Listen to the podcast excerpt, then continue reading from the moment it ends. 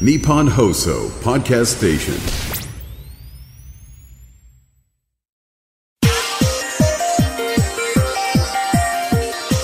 古文19点漢文5点合計24点であいえ25点を下24点だったら25点を下回ったとああ僕と一緒だ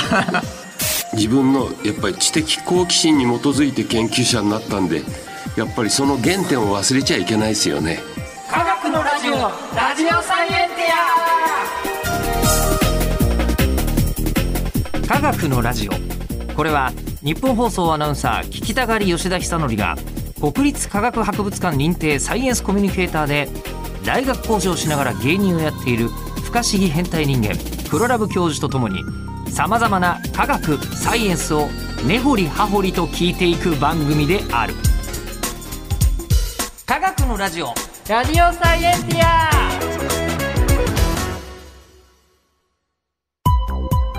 間違った話はしないけど正確さにこだわると逆に分かんなくなるので興味を持ってもらえたらこの世界はめっちゃ細かく説明してくれる人がいるのでそちらを参考にしてください、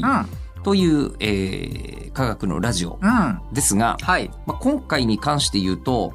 なんだろうめっちゃ細かくというかめっちゃ大切なことをそうですねこ。の際だからって科学者の人方々が話してくれている回が続いてると思うんですよ。そうですね。そうなんでです12月の31日の夜中から1月の1日にかけて、ん2023年から2024年にかけて、す。そうですね。は、はいい。日本放送で行った特別番組でございます。はい。科学のラジオの4時間生放送。科学で辰年2024。やりましたね。ね懐かしい科な学。で辰年2024って言って、唯一 そう科学的に存在が証明されていないそうですね。動物を、えーやる動の物の干支で。やるの間違ええちゃったかな、時期ー が。まあいいんじゃないですいいかで。すかね。はい。えーで今回はなんはといですね、物理学者でノーベル物理学賞を受賞された梶田隆明先生、おはー。い、後半です、そうですね。前。回が前半だったんですが、はい。後半の何がすごいかうん。梶田先生が、うん。えーノーベル賞を取りたいと思っていたのかどうか、あえーー。はいはいはい。そしてどんな子供だったのかうん。みたいなお話、そうですね。うんだったじゃないですかあと最新の研究も、そうですねそう。そうそ確こからあた気始がしまってすねその後半そうですちょっよとねね。後半ね前半に比べると圧巻っていう部分が確か多に。いんじゃないかという気がいたしますうが、ん。ではお聞きいただきましょうどうぞやっぱ子供の頃から〇〇ってどうなってるんだろうってずっと考えていらっしゃったんですかいやあのそんなそんな特別な子供じゃなかったですあ、じゃあ親しみ 感じる。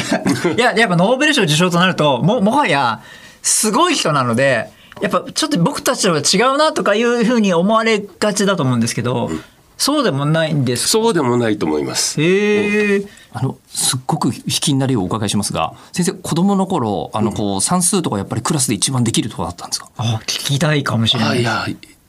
できる方だったと思うけど一番かどうか知らないあそんなぐらいなんですか、はいはいなんか国からこう、もうすでにこう、もう、振動みたいなそうなん認かそうい定うされちゃうとかえーそんなんありえないああ、え受験とかどうなさってたんですか確かえー受験は普通に家で受験勉強して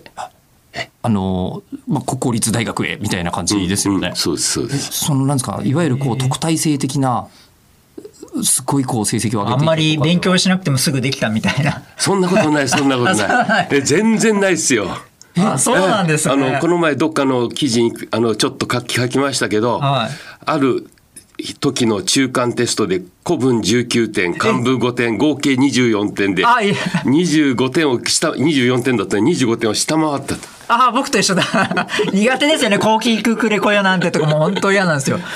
古文は。でも古文漢文はしょうがない気もし ないでもいねや、もうあんま好きじゃない。あえっ、とへーじゃあそれこそ物理とかはあの学科として選んではいらっしゃったんですか物理は、まあ、あの大学を受けるときに物理をあの、まあ、専攻しようと決めました、あ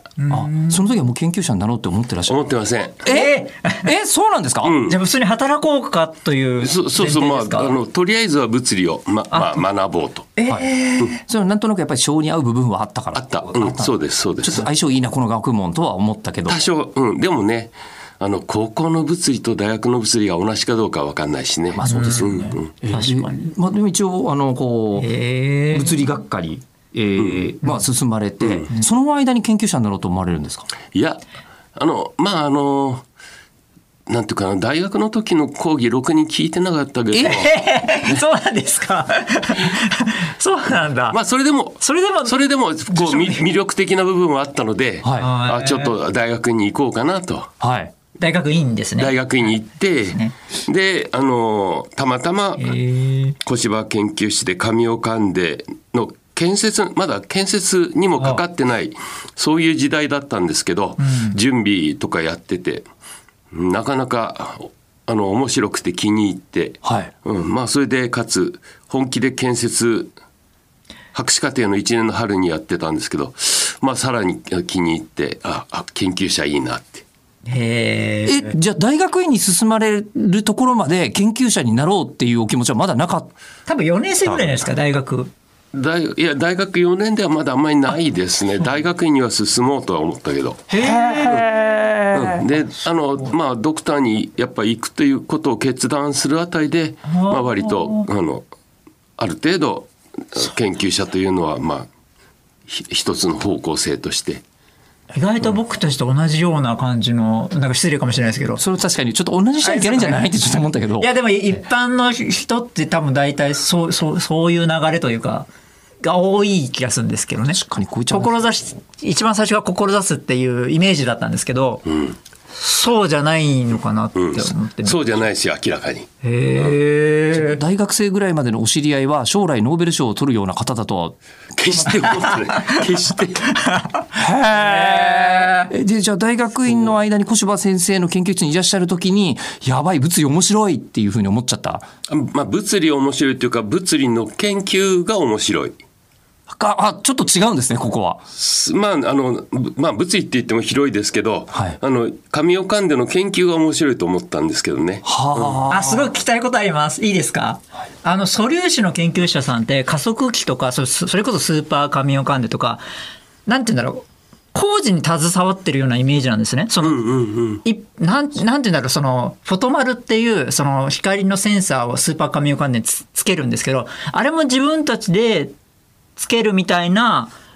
動画で見たことがあって、でもそれって僕の中では工事の現場の人みたいなレベルすごいそんなこと普通できないあれ重いし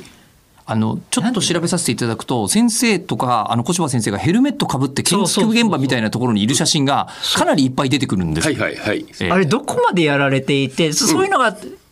面白いのかなって今思ったんですけど、どどどう具体的にどうあのいやもちろん例えば空洞を掘るとかはい水槽を作るとかいうのはもちろん研究者はあのデザインには口を出しても、けはいはい実際の建設には手を出せないんでそれはお任せですけど、えっ、と紙を噛んでスーパー紙を噛んでだと高電子増倍管を水槽に取り付けて、はいでそれをエレクトロニクスにつないでで実験装置として、えーつき作り上げていくっていうところは研究者がやそるれ。だって重いのをこう持ち上げるってことですよねそのまあ思いったって十数キいロやいや いやすごいなと思っていやそれができるんだってすごい面白いと思うんですよしょ正直言って引っ越しレベル引っ越しよりもすごいレベルいですよやいやそんなことないですよ。 いやほあ まあいっぱいやるんでそうみんな結構腰が疲れるとか腰が痛くなるとか言ってましたけどプールの上になんかゴムボートのところにでっかいもの装置をこうあのち地下のはい中はいはいで写真見たことありますどう見ても工事なんですよい僕からしてみたらそれをやすごいなと思ってもう物理学者の方は工学者でもあるんですかそのいやあのまあなんていうかどうしても装置を作るためにある程度、あのいろいろ物理学以外の知識が必要なんで勉強しますけどあでもやっぱりそれを深く常に勉強してるわけじゃないんでやっぱりプロとは違うと思いますけどね。あでもそれでもつ作るんですよねあれをねすげえそれが先生は面白かったってこと面白かったですそれがそうかなと思って今はあ、何か巨大なプロジェクトに自分が携わってるぞっていう実感が、これはたまらないみたいな。そうそう、それはもう本当嬉しいですよ。だんだんとあできていくのをなんかはい見ていくのってのはすごい楽しいですよ子。供のような感じですかね、その、うんスーパーカミカンデに名前つけてたりしますいや、してない。しないですか、まあ、僕ついてますからね、もう。 いやまあ僕も測定装置とかに名前つけたりするのであ、そういうもんなんですいか。あ僕の場合ですよ遺伝子研究なんですけどまあ、でも、それを作っていって、だんだんできていって、しかも、それが、もう、あのー。人類が続く限り、おそらく受け継がれる知識につながってる、ってなると確かに何か何者にも代え難いようなやりがいがそこにうん、ありますよね。はい。ですよね。それは面白そう いいしかなもなんかすごいいろんなラッキーも不運もまあそうかも紙を噛んでる周りにはいっぱいあるっていうのは調べてみるととんでもないタイミングで400年に一度しか爆発しないような超新星爆発がちょうど建設が間に合った。蓋の工事ちょっと設計がこのままだと良くないから延期しましょうかって言ったらその間にそういうなんかマゼラン星雲のはいはい超新星爆発の時のニュートンですねごめんなさい。はいなるほどごめんなさい。いやいや全然全然ざっくりで申し訳ないんですけど、はいそういうこともあったけど逆になんかそのさっき言ったフォトマル、はいはいそフォのこトマうルこう光電子増倍感感が壊れてしまったら連鎖でみんな壊れちゃってあ大変なことにもなったみ たいなはい。あもうあれはちょっとね、プロの科学者としてはね、最悪ですよね。まあ申し訳ないです。そうは言っても物は壊れるしそうですよね想像できないそうですだよけど、ねちょ、もうちょっと想像力が働かなきゃいけなかったんだよね。へえって思うぐらいの。まあ、でも大事件があったけどプロジェクトリーダーの先生がそこで折れなかったから、あっという間にまた再建してみたいなすごかったですよなんかざえなんか NHK で見たことある NHK かななんかやってそうですね感動してました僕だからやっぱりもう本当に巨大プロジェクトに関わっている引きこもごもがそこにあるともうますますハマってしまってやめられないっていう状態にあーでも面白そういいなえなんか入りたくなってきたって思っちゃうぐらいですごい実績も上がり、はいさらに、そしてなんかあのスーパー神オカンデで十分すごいと思ったんですけど、最近ハイパーがあるって いうだうん、うん。はいはい。で今それにまさに先生関わってらっしゃるまあ、あの、それほど関わってないですけど、あの、まあ、横で見てるぐらいですけど、えじゃあ今は、あの先生は何に主に携わっている主に重量波の研究してます。あそうなんだあの確かクラブ教授が言ってたこの間言ってこの間言ってた重力がはい重力ってあるのはみんなそりゃ毎日実感してるけどあーなんで重力が発生してんのかいまだに分かんないってはいはいはいは確か説明してたんいでしたっけそうでしたっけしてました神楽とかでやられてる赤浦です。あおおこれもあの大変簡単にとは本来は言えないようなお話だと思うんですけど梶田先生重力波の研究ってどんなことをなさってるんですか、例えば、まあ、宇宙に、まあ、もちろんブラックホールがありますけど、たまにはブラックホールが連星になってる場合があって、でお互いがお互いの周りを回ってると、そういうところから重力波が出てくるんで、で、まあ、重力波が出ると、まあ、すエネルギーが要は、ま、周りに出ていっちゃうんでだんだん2つのブラックホールが近づいてきて合体をすると、まあ、そういうことが起こるんですけど、まあ、そういう瞬間をあの重力波の検出器で観測すると。おー重力波の建設あの検出器っていうのは、やっぱり作るの大変なんですかあこっちの方がずっと大変ですね。えそうなんですかええええー、もう建設だけで我々ほぼ10年かかりましたし、あえー、 僕スーパー神オカンデの方が大変だと思ってましたあのそれはちなみに今言ってた神楽ってものがそれだってことあはいあのな長い細いんですよねそうそうあの、えー、い一辺3キロメートルのそう L 字型のレーザー干渉計なんですけど、はい前にライゴで説明したんですけど覚えてますライゴ同じ光が出てそれをこう分岐させてこうなんだろうな難しい反射させてこうなんだろうやるやつ覚えてないですかごめん、今、あの、想像できるので、小学校3年生ぐらいのプリズムの研究ぐらいのイメーあジでもそになっのそんなイイメージ的にはちゃうえそうなの同じ光をこうは外すんですねあの外すというかうん分二つに岐分させけてまたでまた戻戻すしんてですきけてどその時に重力波があるとこう光のこう歪みというかちょっと距離がずれるというかその差を見るみたいなのの10年かけて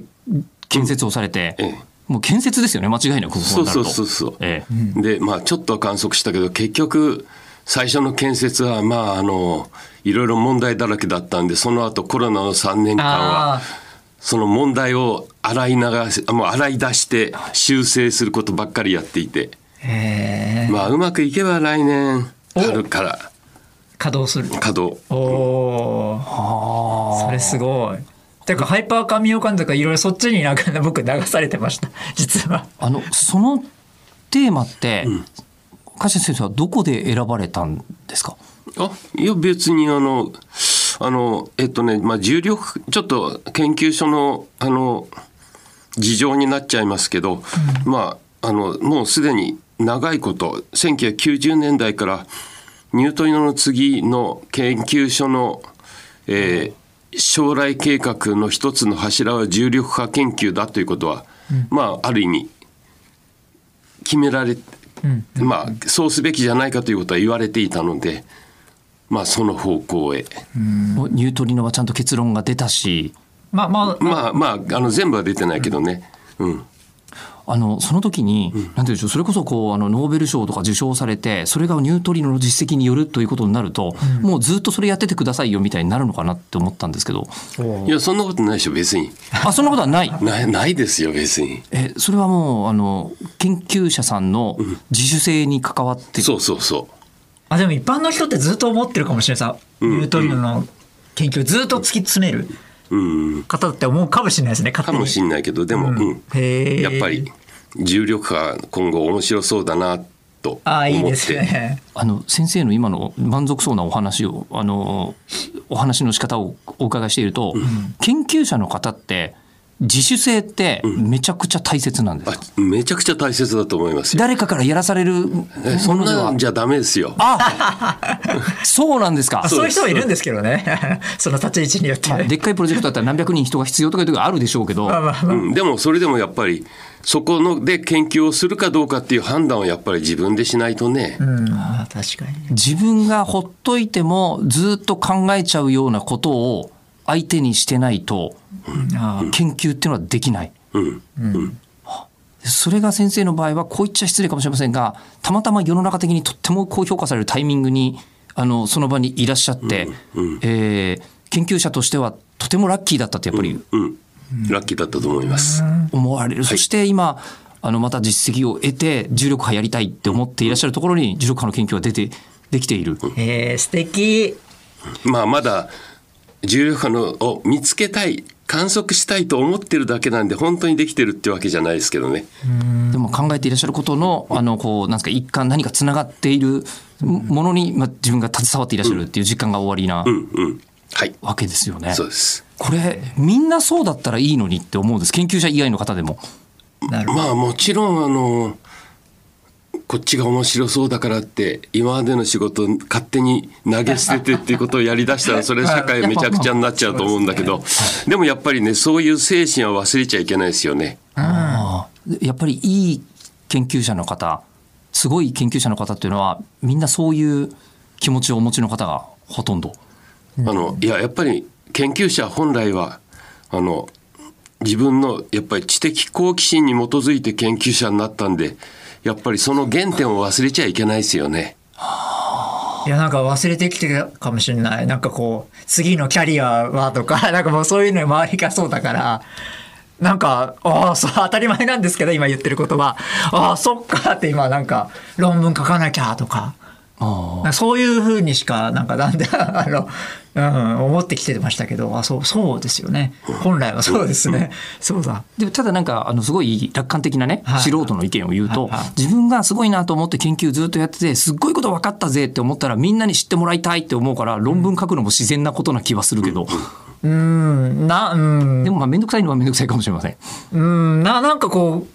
期日までに書かなきゃとかああこうなんかなんて言うんだろうそ次の仮説を作ってこうななんだろうななんか、うんちょっと忘れてた感覚かな ダメですねこれはねなんかうんそうちょっと思っちゃいました今の黒ラブ教授じゃないんですけどそのもうさすがに研究とかもう横に置いときたいと思ったことって梶田先生はありますかあそれはありますよ。あのまあもうつ疲れ たとりあえずちょっと休ませてくれみたいなのありますよ。あはーいはいその時はどうなさるえいやいやすそれはもう休める立場だったら休みます。あの m 1グランプリとか見ましたかお笑いとかあんまり見ないあんまり見ない。あ見ない そうかそうかお休みがあったら何されるんですかえーほとんど何もしない。何もじゃうんだらだらそうなんだそれでも自然に重力のこと考えちゃったりとかしてたりはニュートリノのこといやーあんまり考えてないと思うな。本当に頭もだらっとしてると思う。あ逆にその方が休みになりますもんね、うんまあでもそのなんかぼーっとしてる時のが大切って脳科学者の人が言ったりしますよねあー確かにデフォルトモードネットワークがみたいなあーなんか言う人もいますよね確かに確かにしますけどうんちなみに黒ラブ教授が梶田先生に聞きたいことは今日聞けてますか大丈夫えもうめちゃくちゃ聞いてますけどあいいですかなんかさっきヨッピーさんが言ってたんですけどニュートリノニュニュートリノっって言ってるんですけど僕うん。ニュートニュートリノですかそのなイントネーション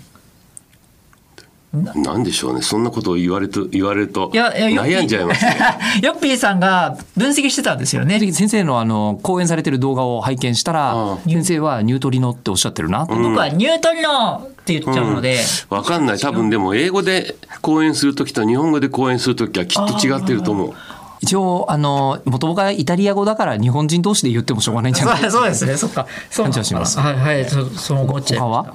え他他なんか受験って今の受験って変えた方がいいですか って思ってますか。はい、あのあるある意味思ってます。あのああまあこれは賛否両論あると思うんだけど、はいやっぱりあのあ高校生活があまりにも受験のためだけのあーのあー高校になってるような気がしていて、例えばもう高校1年で理系か文系かを分けるとかね、そうでうすんね。あれは良くないよねほと僕は思ってます。なんかこの間高校の先生に聞いたら理系嫌いだけど親に言われたからあの行くって人が結構多いんですって。へええー、と思ってそそんな今時代になっちゃったのみたいなそういうのもあるのでなかなかうん考えものですよ。あう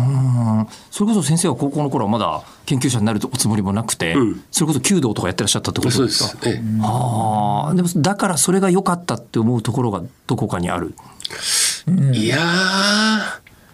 ー、どうだろうな。 まあでも多分あの高校大学で7年間輸入をやってまあ多分いい経験はして、まあ、それがその後の人生に役立ってることはきっとあるんだと思うんですけどね。あでもただこれはもう本当にこれがこうだからで論理的につながってるものじゃないというか、うんうんうんそれこそニュートリノ見つけといたことは100年後の人類にすごい役に立つかもしれないけど、今すぐにどうってんじゃないけど、でも今すぐにどうってんじゃないけどっていうことだけど自分の気持ちが向くことにあのこうみんな邁進してる一生懸命やるっていうのは悪いことじゃない。例えば僕はえ今なぜかアニメとかゲームの仕事ばっかりさせていただいてるんですけど、あの中学高校の頃仕事にしようとも思わずに、もうアニメとかゲームに単に夢中だったんですー単に夢中だったら将来進んでったら仕事になっちゃったのよ、うんうん確かに偶然、そしたらその時にやってたことって何にも変え難い体験だったの、っていうのを実感してるんですよ。なるほど直結してるんですね。そうですでみんなそうでも別にいいんじゃないのかなと、みんなが個々好き好きに勝手なことやってたら、最後なんかうみんなそれはそれでその人がうまく生かされるところっていうのは社会にちゃんとあるんじゃないかなと、はい、あいい考えだと思います。そう思います。もうまさに今すぐ役に立つぞとかいうこととかしあかあ、なるほど。そうなるほどなるほど。はそうそうそういはいはいはい。えー受験のためにってなっちゃうとやっぱそうなっちゃうじゃない、点数のためになっちゃうけど確かにね。それよりは全然関係ないけど、なんか物理学のこの部分超面白いから受験の範囲外だけど勝手にやろうみたいな人が現れていいわけ、あもちろん、はい、それが一番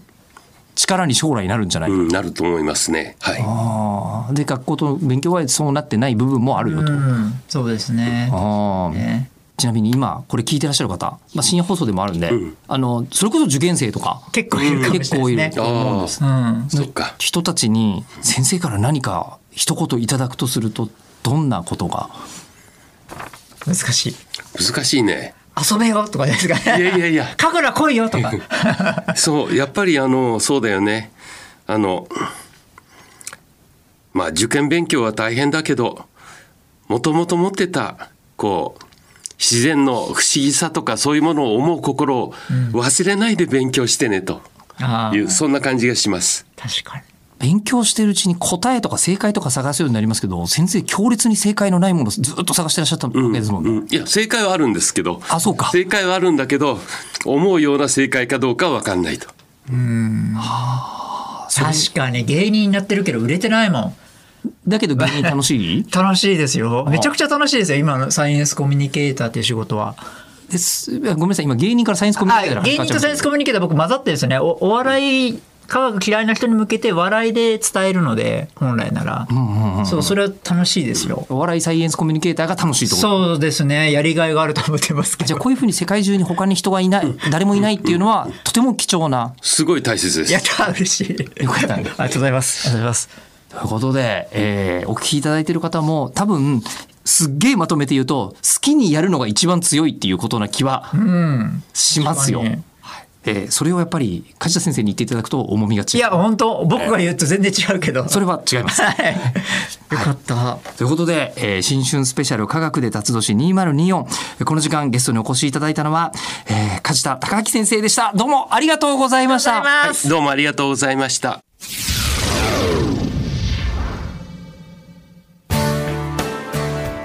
黒ラブ教い授やー梶田先生に貴重だって言われてたじゃないですかいやー嬉しい。いやもう絶対神楽見に行きたいなで梶田先生ってえ再会したい。 えで重力波で吸われていったの、えやだ。え重力波で、えーどこか になんかダイソーブラなんかックホールのゴミみたい方じゃないですか。へいやー全てのぶなんすか全ての物 質はあそうですね。ええそう重力のあれ重です力か波ねで吸われていってしまうというのは置いといても、確かに梶田先生、うん別に、んなんだろう勉強できたわけじゃないってすごくないですかびっくりですよね。ね、うん勉強の果てにあるものだと思うじゃないですかノーベル賞違確かに。うんだっていうすごいなんかいろいろつながるんですね。こういうところにねだ。から勉強という勉強と研究は違うね、うん。なんかうんそんな気がしますねう。ん確かに。い研究は本当に好きなことやっていいんだなっていうや勉強っていうとなんかなんかやらされてる感が出ますよね。うんなんとなく。ううんん。確かに。だから梶田先生は、うんニュートリノのことを別に今やりたいと、まあもねまあまあやりたくないわけではないでしょうけはど、い。もっとさらにさら違う興味にが重力波やりたいんだからってことになってそうる、でやりたいことをやるのが大切でやりたいことをやってる人が誰かというとうん。黒ラブさん、私もええやりたいことやってますからね。そうですよね科学者のキャリアからすると、 はいなんで芸人なんかやってんだって 言さあわもうれることある確実に言われてます。言われてる言われてる。気にはまあ全然してないですね。 多分それが大切なんじゃないですか、ね、そうですねうん、多分それは研究なんですよきっとそうなんですよね。研究なんですよねいやお笑いも研究ですよ本当対象実験でなんでこれ受けなかったんだろうあこの人の感覚はなんか僕が悪いのかあうんこれはねすごくね、うん永遠の悩みでございますえのえ解決解 決は解決はなかなかね対象実験できないのではい難しいんですよ、なるほど証明ができないああそってことは進歩しないうしないんですよ えーということで、 えー番組では聞いてる人からのお質問、えー科学的になることあと黒ラブ教授のネタを見たことがある人とかは、あそうですねえーそのこうなんかアンケート的なことも重要ですよいね。や今年ねインターネット上でネタをねどんどん配信したいんですけどほうほうほうほう頑張りたいと思うんですけどなかなか自分に勝てない自分に勝てないあのそんなにあのこうまめに作るのが大変っていうそうなんですよ結構なるほど、はいそりゃそうですよね他の仕事しながらですからねそうそうそうなんです、ええそこを勝ちに行きたいと思います、まあ科学のラジオ毎週言ってますよねそうなんです、ねそそこはねちゃんとみ,、みんなで一緒に撮るのでええ全然大丈夫なんですけど、ええ一人で撮るとなると、うん自分に負けるんですよめっちゃ わかる。はいえーということで、えークラブ教授の、なんですかね、撮影やってくれる人とかお待ちしてます。そうですねはいえー科学アットマーク 1242.com、KGAKU アットマーク 1242.com まで送ってください。はいでは、また次回お相手は、僕も好き勝手やってます、吉田久典と。黒ラブ教授でしたニュートリノ勝田先生ありがとうございます